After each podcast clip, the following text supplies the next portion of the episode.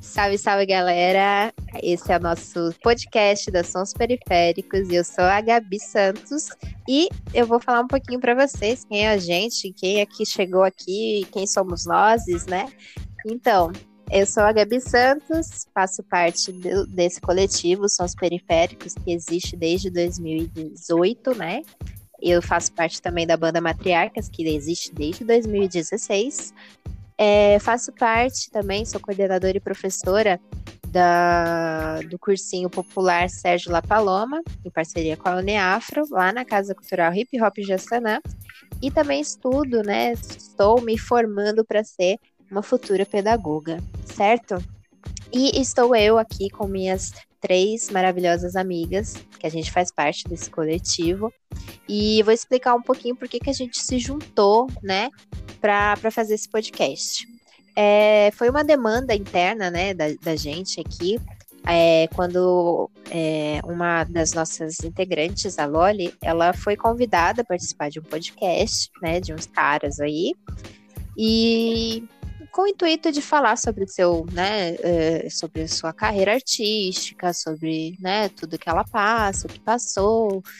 E só que no final tudo meio que foi estranho, foi levando para outros rumos, né? Os caras não deixaram ela falar, desrespeitaram completamente, né, as falas dela, até a, a nós mesmos que eles nem viram, nem conheciam, desrespeitaram, né, a gente que trabalha junto com ela. Então, em resposta, criamos o nosso podcast.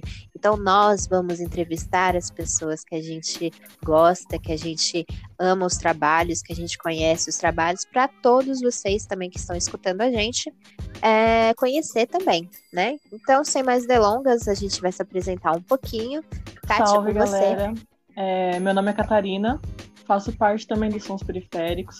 Também faço parte da Matriarcas, é, sou coordenadora do cursinho é, Núcleo Sérgio La Paloma, junto com a Gabi.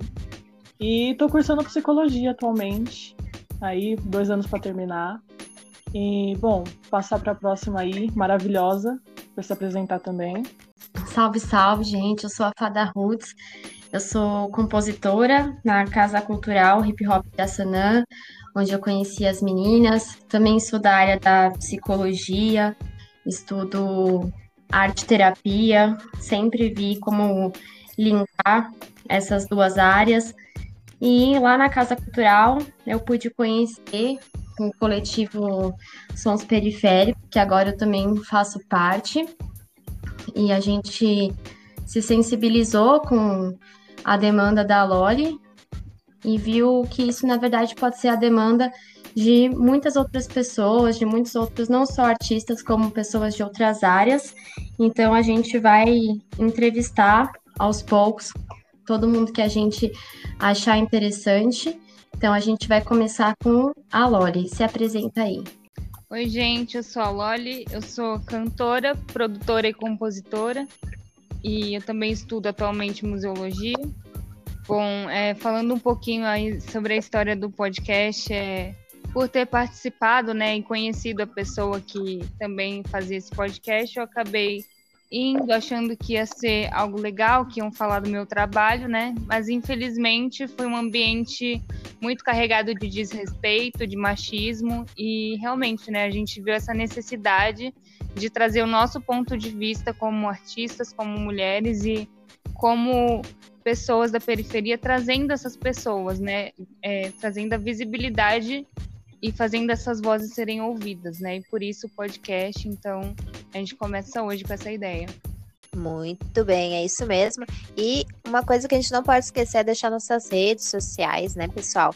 Então, nosso Instagram da Sons Periféricos é arroba Sons Periféricos. É, o meu é Gabi Santrog, né, com G mudo. O meu o meu Insta aí, é arroba Kat com Y, underline NN. O meu é arroba fada.roots. O meu é arroba loli in music. E é isso. E a gente tá aí nas redes, cada uma tem nosso, tem, cada uma tem o seu trampo, né? A gente é tão igual, mas tão diferente ao mesmo tempo, né? Nossas artes, nossas vivências. E a gente tá aqui para falar sobre isso. Né? Então, olha, fala é... pra, pra gente, conta pra gente o seu histórico na sua arte, há quanto tempo que você está na música? Como que surgiu esse dom? Quando que você percebeu que isso era a sua área? Bom, eu comecei, eu sempre fui muito amante das artes em geral, né? Eu cresci desenhando e gostando muito de ouvir música. E com uns 14 para 15 anos eu comecei a ficar muito assim fã. Eu não tinha muito acesso, né, pela minha família ser mais religiosa, então a gente não via muitas coisas de fora, né? Mas na, na TV eu vi algumas coisas e aquilo começou a me inspirar. Eu vi algumas cantoras que eram compositoras também, e eu comecei a ter vontade de escrever. Como eu já escrevia histórias e poemas, eu comecei a escrever música. E aí, com 15 anos, eu ganhei meu primeiro violão e Daí em diante eu comecei a aprender, comecei a cantar aos poucos. Depois, mais para frente, eu entrei no coral da igreja e, e fui aprendendo mais e tô até hoje, né, aprendendo com as meninas, né, a Gabi e a Kátia. Eu comecei a ir para os sarais e conheci esse mundo incrível da arte independente, né, e fui vendo que eu também podia fazer isso e encontrei esse valor na música, né, como artista que a gente não precisa ter tanta coisa para começar e me inspirei nelas para começar também. Que legal. Bem, Loli, como você falou, né, que você foi pesquisando com meninas, viu, né, pessoal é, que, que escreve, que canta, é, quem, então eu pensei aqui, quem é as suas principais referências, né, nesse, uhum. nesse âmbito? É, quando eu cresci, eu via muito pop, né, porque era o que eu conseguia assistir na televisão, então alguém que me marcou muito foi a Taylor Swift, porque passava muito e ela era a compositora das próprias músicas, né? E geralmente a gente não vê muito isso, a gente vê aquelas músicas que são 10 compositores para fazer um refrão repetido, né? E, e, aí eu comecei a gostar disso e ver que ela, como mulher, ela tinha esse controle da carreira dela e tudo mais. E com a minha própria voz, assim, eu comecei a ver, ouvindo Rihanna, eu me apaixonei por ela e toda a história dela de vida e como ela tem uma voz assim que lembra um pouco o meu timbre, eu me encontrei assim, sabe? Eu comecei a fazer algo que era acessível para mim e não tentar alcançar essas vozes que eu não consigo, que eu fico morrendo para cantar. E, e até hoje ela é uma das minhas maiores inspirações. Uhum. Eu tenho até uma tatuagem dela, né, para lembrar disso, do que me fez assim começar e tal. E também outras cantoras, né? Acho que atualmente a Isa, a Malia me inspiram muito. E os ícones, né, que a gente já conhece, Aretha Franklin, é, Nina Simone, né, mulheres incríveis que me inspiram muito pelas raízes do R&B e do soul, né? Ai, que lindo, maravilhoso. É, essas mulheres também influenciam muito, assim, né? Ultimamente eu tô escutando, né? A gente vai tentando conhecer mais a nossa voz, até onde ela vai, né? Mas, ah, essas divas são maravilhosas. As divas são principalmente uma das principais é, consultas uhum. que a gente tem, né? Até onde a gente vai, até onde a gente não vai. E você também falou sobre a questão da, da religião, né? Que você vai para a igreja, você é uma, uma mulher cristã, né? Eu queria saber com você como é essa, como que você faz esse link entre religião, né, a sua luta da, sobre as mulheres, né, que, que a gente pode até dizer feminismo e, e a militância, a sociedade em si. Como que você faz tudo isso, né, linkando com as suas com a sua música, assim, além das suas vivências, colocar dentro da música e misturar esses mundos que às vezes podem ser até paralelos. É, é realmente, né? Acho que historicamente a gente vê como, infelizmente, as religiões podem ser usadas para o mal, né? Para opressão.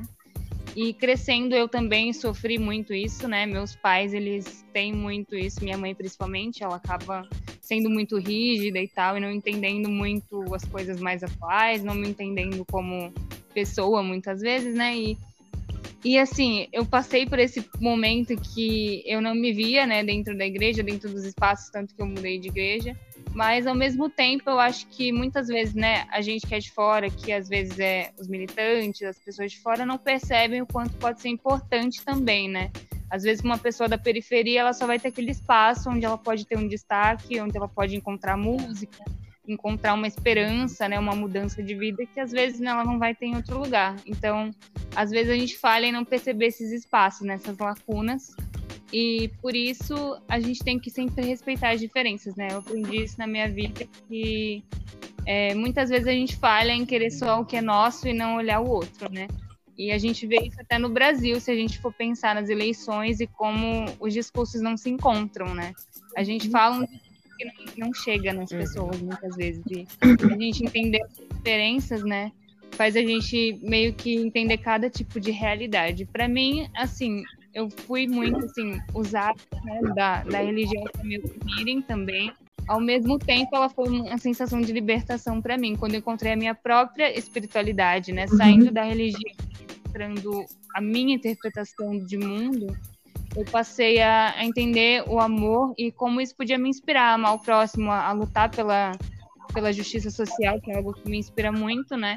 Levar realmente a diferença através da música, tudo que eu fizesse, né? Que mostrasse algo que fosse algo bom, que levasse vida de alguma forma. Por isso que eu falo por ser algo muito forte para mim, né? Como a fé me ajudou a me reerguer, assim, porque eu não estaria aqui hoje se não fosse tudo isso esse caminhão de emoções e também o Nossa. feminismo, né? Como mulheres ao meu redor me apoiaram tanto nos momentos que eu mais precisei e que hoje eu tento apoiar outras mulheres que vivem o que eu vivi, né?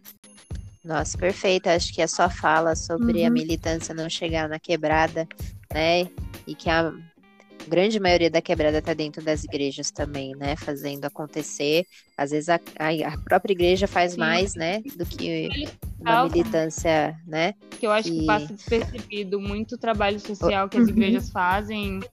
Né? Chega muita gente que às vezes Isso. a gente ignora no dia a dia, né? E se acaba sendo uma responsabilidade Exatamente. religiosa, é porque já existe uma carência assistencial. E achei muito bonito isso que você falou, porque me deu a entender que aonde tem pessoas, tem oportunidades, assim, né? Não é pra gente não frequentar ou estigmatizar alguma prática. Sim, São pessoas. Forma.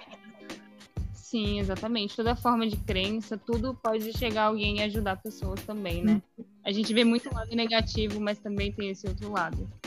E a gente tem que tentar entender e conciliar e levando o melhor, né, para todo mundo que a gente conhece. É, eu também vou fazer uma próxima pergunta para você. É, suas áreas de estudos, né? Acho que elas querendo ou não, elas se interligam completamente, né? Porque você fez turismo, você está fazendo museologia e você é super ligada nessa né, parte da cultura, da história. Então, vai me contando, conta um pouquinho para a gente sobre essa, essa, essa, sua trajetória, né, até, até, uhum. até agora. Eu sempre gostei muito de, de cultura, né, no geral, então eu gostava muito de ver as diferenças de línguas, de países, então isso sempre me interessou eu saí de uma outra faculdade que eu fazia, que era secretariado, que eu fui, infelizmente, só por pressão mesmo, para fazer alguma coisa, né? E lá eu acabei descobrindo línguas estrangeiras que tinham na grade, né, das aulas, e assim eu conheci o turismo, né?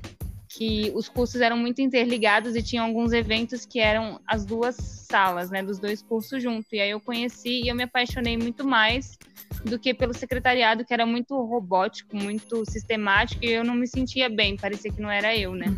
E aí eu saí, prestei de novo, fui para o turismo, e através do turismo eu comecei a estagiar em museu e, e me descobri muito mais, assim, porque eu sempre amei história, sempre fui artista é, plástica também, né? Então, juntar essas coisas e ver isso dentro do ambiente do museu, né, é muito bom. E hoje, como os museus estão mudando e tentando ser mais acessíveis, levando uma arte mais urbana, uma arte mais periférica também para dentro dos museus. Então, eu amo esse ambiente também e eu tento, inclusive, colocar na minha arte, né? A, a capa do meu EP foi é, inspirada numa obra que é muito conhecida, que é a Criação de Adão, e é uma pintura, né? Que eu pintei em casa e eu tenho os quadros até hoje aqui e que eu juntei e criei a capa, né? Então, Maravilhosa. Então, essa ligação. Tanto vida completa. Multiartista, né, gente? Muito legal. E dá para ver que você tem essa preocupação de quem você é naquilo que você está fazendo, né? Então, me conta como que. Conta pra gente, né? Como que você enxerga esse processo de autoconhecimento na sua arte, se a arte uhum. favorece esse processo, como que isso se reflete? Sim, bom, para mim é totalmente ligado, né? A forma que a gente se vê, como a gente reconhece o mundo e como a gente expressa isso dentro da arte, né? Então, justamente, né, como eu falei, a forma que eu cresci, né, é, foi muito assim, eu era muito tímida, eu não conseguia me expressar com palavras, mas eu acabava me expressando escrevendo e assim surgiu as primeiras composições e eu comecei a cantar. Com quantos né? anos? Então, até hoje, né, eu muito com o olho fechado, porque sou muito tímida, mas é a forma que eu consigo me expressar. E através das minhas letras eu sempre tento trazer algo que eu aprendi durante a caminhada, eu tento colocar, né? O último EP tem muito essa sensação do que eu aprendi na terapia, né? O que eu passei nos últimos dois anos, que foram muito difíceis, que eu passei por picos muito altos de depressão e ansiedade, venci muitas coisas, relacionamento abusivo, mas que acabou me trazendo esse aprendizado e me entender como eu posso ser mais e como eu posso ser mais forte e não precisar, né, de outras coisas para me explorar, assim e aprender meu próprio valor como indivíduo no mundo. Enfim, a terapia me ajudou demais nisso e acabei trazendo um pouco disso para a música. A importância então, da psicologia é um... aí. no seu uhum, processo. Uhum, sim, e você até acabou respondendo Faz... mesmo o que eu ia perguntar, exatamente como, o que te ajudou a acreditar em você mesmo, né? Porque é, é um, um salto bem decisivo a gente fazer e a gente acreditar, né, no que a gente está fazendo. É, foi um, um, longo processo, assim, até durante a terapia, né, eu estava inclusive, nos, nos primeiros sarais, aí eu fui para terapia e até comecei a ver isso lá, que eu não precisava é, ter um reconhecimento, às vezes, de uma uhum. gravadora, uhum. ou de um contrato, alguma coisa, para ser considerada artista. Eu já era artista porque eu já fazia arte, uhum. independente uhum. de precisar dessa aprovação, né, do mundo, assim por mais que a gente viva da aprovação por ser artista e precisar, né, comer, então a gente tem que vender o que a gente Mas você faz. já morava numa exposição, é, aí... né? Tipo, seu quarto cheio das suas artes. e aí acaba que eu fui aprendendo o meu valor e que eu já era artista, então eu fui me des... desprendendo, assim, dessa sensação de precisar da aprovação, porque em casa eu nunca tive muito, né? E aí, como me ver como artista e assim fazer a minha imagem e o meu conceito, o que seja que eu quero passar através da arte. E aí depois ter essa resposta, né? E não depender da resposta para fazer o que vende ou que as pessoas vão necessariamente consumir, né? Sim, que mais pessoas se inspirem nesse seu pensamento. Você acha que você teve esse essa, esse ponto assim, né, de, de vista com quantos anos? Começou a acreditar Olha, mais em você? Sei, viu? Acho que foi depois dos 20. Infelizmente, demorei para ter essa ideia. Não, assim, tem muito tempo ainda. Eu sempre fui muito dependente, né, dos outros. E por isso que eu falo a importância da gente ver exemplos, né? Uhum. Da gente se inspirar em pessoas como nós. Uma coisa que eu aprendi é não se compare com quem não veio do mesmo lugar Sim. que você. Porque eu era muito assim, quero me comparar com a pessoa de Hollywood, com a pessoa que tem um recurso gigante, eu não vou ter, eu não nasci fazendo conservatório com cinco anos, né? Então, a gente tem que também procurar iguais para que a gente uhum. some, não não queira ser um mais que o outro e, e acabe se matando nesse processo porque não são bastante. E o que que hoje te motiva a criar? Você tem algum objetivo, assim, quando você está compondo alguma coisa? Olha, o que me motiva hoje, como eu falei, né? Eu sou muito ligada nessas questões de, de inspirar, de é, amor próprio, então sempre tento levar de alguma forma essa mensagem. Às vezes eu componho algo e eu, eu acho muito triste, aí eu sempre tento colocar algo bom no final, assim, como algo para levantar mesmo, até para mim mesma, né? Porque às vezes eu, eu canto e tô tão triste, aí no final aquilo me anima, porque tem algo no final que é é, que lembra uhum. esperança, que lembra que as coisas podem mudar e tal. E então, essa força, né, de da gente achar na nossa própria dor, né, algo dentro de nós que nos motive a continuar, porque a gente é muito mais forte do que É, só de pensa, você né? ter transformado uma tristeza numa música, né? Isso já é uma esperança, uma prova dessa esperança. Eu uhum. consigo sentir isso nas suas letras, tá? Ah, com certeza. A gente já eu já me inspirei muito na Lois, assim, porque eu também, né, eu componho e às vezes as minhas letras são muito tristes e não tem soluções. e aí eu fui, fui tentando, né, pegar um pouco, assim, dessa, dessa mentalidade dela, assim, é muito bom quando a gente, mulher, se une para escrever junta também, ou ver o trampo uma da outra, né? Muito da hora. A da, da, da fada também, da fada Roots aqui, é muito interessante como ela faz as suas historinhas dentro da, da música. Sim. Então, É, ah, vocês ah, são também. inspirações, assim. Espero que mais mais manas nos inspire, assim, e a gente Que seja o primeiro né? de muitos inspirando, podcasts, porque tem gente, hein, pra gente conversar. É, e uma das coisas que Nossa, me inspirou demais. na Lois foi a determinação, né? De que a gente às vezes fica meio perdido, mas a Lois chegou, fez várias músicas e colocou aí nas redes. Que às vezes a gente Sim. fica meio desanimado, mas ela chegou e fez. E fez muitos processos é... sozinha, né? Isso, Sim, na... no meio da pandemia. Na pandemia, o mundo sozinha parou, mas na casa dela.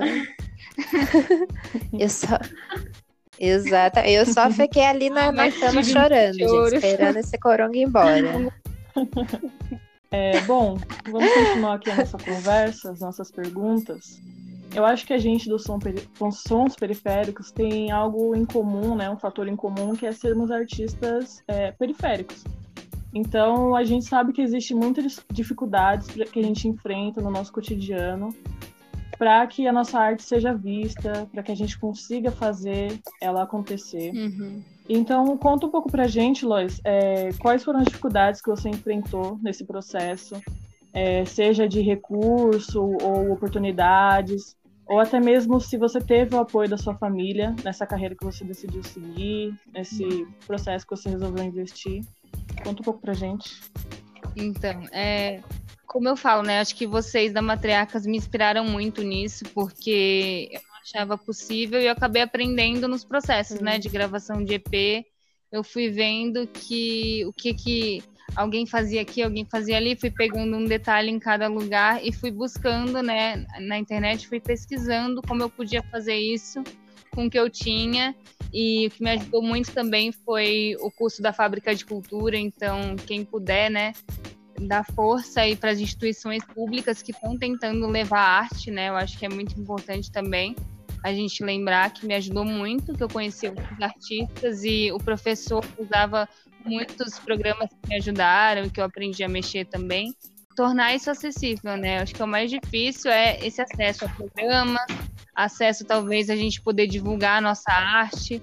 É complicado, né? Eu gravei o meu EP dentro do armário e foi bem complicado. O meu microfone até quebrou no final e eu tive que gravar no celular. Foi muito complicado. Porque eu já tinha uma né, da distribuidora lá, que é uma distribuidora online que permite que a gente faça mesmo sem pagar antes, né? E que é uma dica também para os artistas que querem começar a ONRPM, que ela é muito boa. E, e foi um processo aprender, né? A mexer com distribuidora, mexer com questão de nome artístico, de associação musical, é bem complicado, tem coisa que até hoje eu não entendo e eu tô no processo, né, de aprender, no processo de ouvir outros músicos, conhecer mais. E eu acho que é isso também. para nós. Sim, a gente tem humildade de aprender e também essa disponibilidade de ensinar, né, de passar para frente. Porque eu vejo que tem algumas pessoas que sobem rápido e elas meio que esquecem de onde elas vieram, né? Ou então elas acabam Exato. dependendo de alguém grande para conseguir colocar uhum. elas lá, ao invés de começar de baixo. A gente tem muito medo de começar pequeno, né?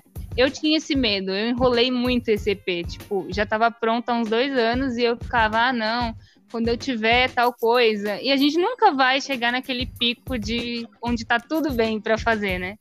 E aí fiquei com muito medo, mas eu pensei, eu tô aqui, uhum. o que eu tenho é isso e por que não, né? E às vezes a gente sai um pouco dessa zona de conforto.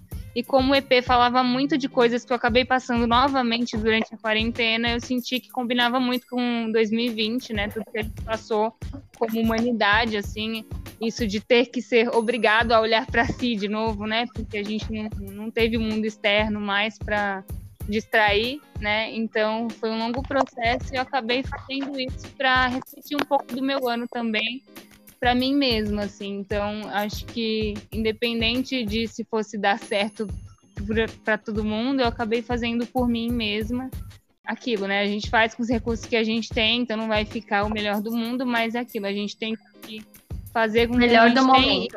Sim. Para outros que estão com a gente nisso, não querer o inalcançável, porque cada degrau conta e a gente vai aos poucos mesmo. Tô adorando. E você fazendo, você é, é. aprendeu, criou mais autonomia, mais confiança do que se você tivesse recurso até financeiro para terceirizar tudo isso, né? Às vezes você não ia sair tão segura mesmo tendo mais recurso. Verdade, eu vejo muitos artistas, né, que por eles terem toda essa equipe por trás, eles acabam não tendo autonomia nenhuma. Eles têm que fazer o que o produtor fala, eles têm que escrever a letra que já deram para eles, eles têm que usar tal roupa e fazer tal clipe, então eles não têm muito essa uhum. autonomia que às vezes a gente tem, né? Então é um mal e é uma coisa boa ao mesmo tempo, né?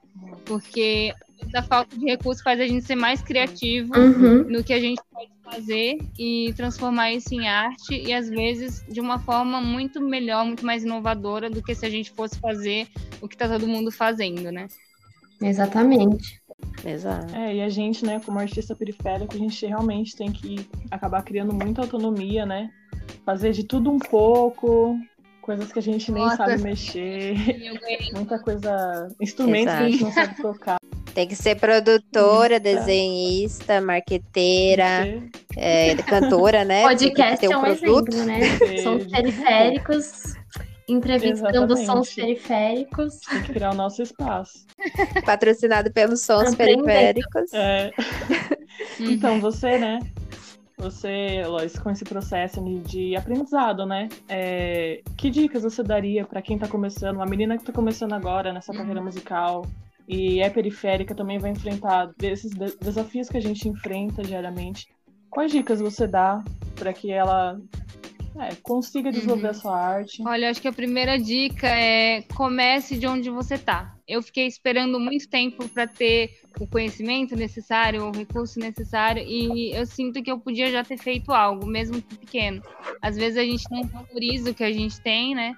E então é comece onde você tem. Se você tem seu celular, se você tem às vezes o celular de um amigo, você pode pegar emprestado começar fazendo cover se você é cantora, começar tentando editar alguma coisa se você quer produzir. É tudo de algum lugar. Às vezes pegar alguma base pronta e começar dali, né? Às vezes a gente não vai criar do zero, mas entender o que está por trás. Existe hoje, a gente tem a internet que é muito boa, a gente tem muitas pessoas que estão tentando ajudar isso, estão tentando ensinar online e a gente pode usar isso para nosso favor, né? Então, e a gente não desanimar, porque vai ser difícil. A gente tem questões como raça, classe que vão parar a gente em diversos momentos, né? Como mulher, a gente muitas vezes vai ser a única mulher da sala, com vários homens, vários músicos. A gente não vê, às vezes, uma instrumentista mulher, né? É bem difícil, só chamam a gente quando é para fazer back. E, e, nossas opiniões não importam. Muitas vezes a gente não tem voz para produzir a nossa própria música, né? A gente não tem direito a dar uma opinião e é complicado e também né, os assédios diversos que a gente passa em todos os espaços. Então é complicado saber que a gente não está sozinha. Siga mulheres como você, siga pessoas como você, é, tente encontrar os seus iguais, porque quando a gente vê isso, uma coisa que eu fiz até em 2020 para não ficar me comparando foi começar a seguir muito mais é, artistas periféricos no Instagram. Foi uma coisa assim que melhorou muito a minha vida, porque me inspirou mais, porque eu via que alguém estava fazendo isso, alguém estava fazendo aquilo. Isso me moveu também a, a ter força de vontade de fazer algo ou a, a divulgar a arte de outra pessoa. Então a gente começa a conhecer muito mais e a gente se encontrar nessas pessoas, né? A importância da representatividade, de, da gente se encontrar no outro, que às vezes é do nosso bairro e a gente não dá atenção e só quer dar atenção para pessoa que está lá na mídia já. Eu acho que faz uhum. muita diferença e a gente pode pegar essas pequenas coisas e ir se inspirando a começar, né? Eu tenho um longo processo ainda, eu estou no, no primeiro passo mas só de saber que com um pouquinho que eu tive eu já comecei alguma coisa me inspira a não parar, porque teve uma época que eu parei e que eu não queria mais cantar, justamente porque eu achava que, ah, mas eu não sou tão boa quanto tal pessoa. Mas se a gente começar de algum lugar, a gente vai aprendendo no caminho, e eu tô aprendendo muito mais. Eu quero ainda fazer cursos de produção, de música, de canto que eu nunca fiz e melhorar isso e tentar trazer uma arte cada vez mais com excelência, com amor, porque tem lugar para todo mundo, sim. Às vezes a gente acha que não vai ter lugar para a gente, não vai ter alguém que vai ouvir a gente, mas tem sim. Existe muita gente que está passando pelo que a gente está passando e às vezes a sua música vai fazer a diferença na vida de alguém, a sua arte, a sua fotografia, o seu filme. enfim, a sua dança, tudo que a gente pode fazer pode melhorar né, o dia de alguém. A gente viu a importância do entretenimento e da arte em 2020, né? Quando a gente foi em casa, tudo que eu fazia era ouvir música, era ver filme, era a única coisa que tirava minha atenção e quando eu ficava louca, eu não tirava de ansiedade. Então, é muito importante. A gente não sabe, né, a importância que a gente tem. Uhum. Então, comece de algum lugar, porque você já tem o que você precisa, que é você mesmo e a sua arte. Perfeito. Ninguém segura. Olha esse talento. essa consciência. Ai, perfeito. Batendo palmas aqui.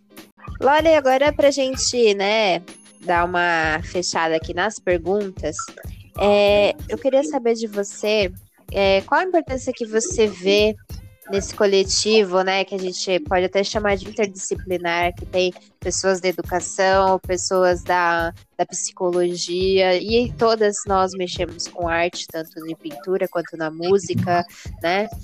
É, Para você, qual é essa importância né? O que, que, que você tira de tudo isso?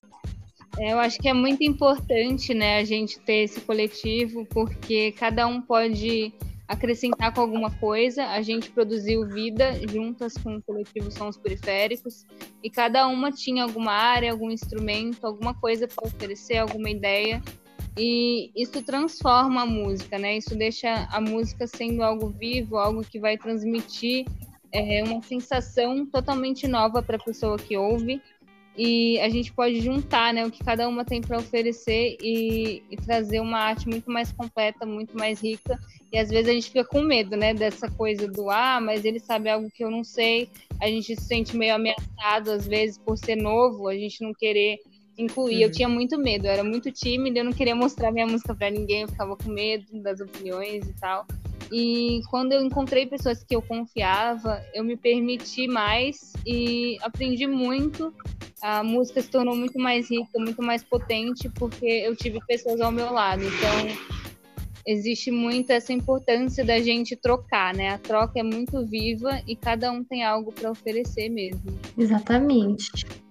Essa foi nossa entrevista, mas antes de acabarmos mesmo, gente, vocês têm que. A Lois acabou de falar, né, sobre a, a, produção musical que ela fez, sobre esse single que ela soltou, Vida, que foi um single que a gente praticamente produziu juntas, né? Ela terminou lá na casa dela porque a gente teve a quarentena, então a gente teve que ficar em casa. Mas é, esse single é maravilhoso, eu acho que eu, eu tenho muita honra de ter participado dele. Para mim, eu acho que só ter assistido um pedaço dessa música sendo construída, né? Não só ela, mas como todas do, do, do seu EP.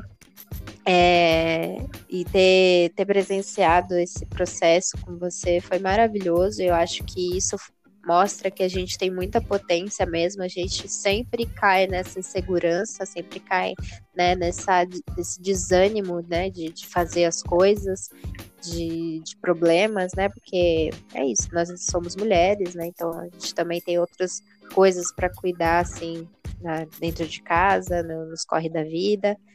E, e, eu acho que a gente se juntar é uma potência muito grande, sabe? Da, daquele, como eu sempre falo, naquele quartinho de 40 graus Celsius. E a gente lá com tudo trancado, com colchões em cima da, nossa, da nossa cacunda para sair uma música. E eu acho que tudo vale a pena, assim. A gente olha para trás e fala, poxa, não é doideira, não é coisa da nossa cabeça, sabe? Valeu muito a pena. Que é bem melhor, sabe? Para mim foi um processo bem melhor do que no estúdio, por exemplo, né? Com pessoas que, que não olhavam o trabalho da forma que devia olhar de fato, né?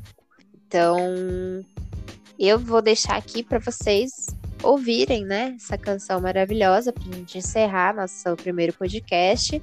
Espero que vocês tenham gostado, né, dessa entrevista maravilhosa com essas pessoas maravilhosas que me inspiram cada dia mais e também se vocês tiverem vontade de participar do nosso podcast, né, manda nas nossas redes arroba são os periféricos. Quero participar do podcast de vocês. Meu trampo é esse. A gente vai ouvir vocês com todo carinho, todo é amor. Isso, só e é isso, pessoal. Beijão, é nóis. Até o próximo episódio. Que eu não sei quem vai ser ainda, mas a gente vai organizar tudo bonitinho, tá bom? Beijão pra vocês. Até a próxima.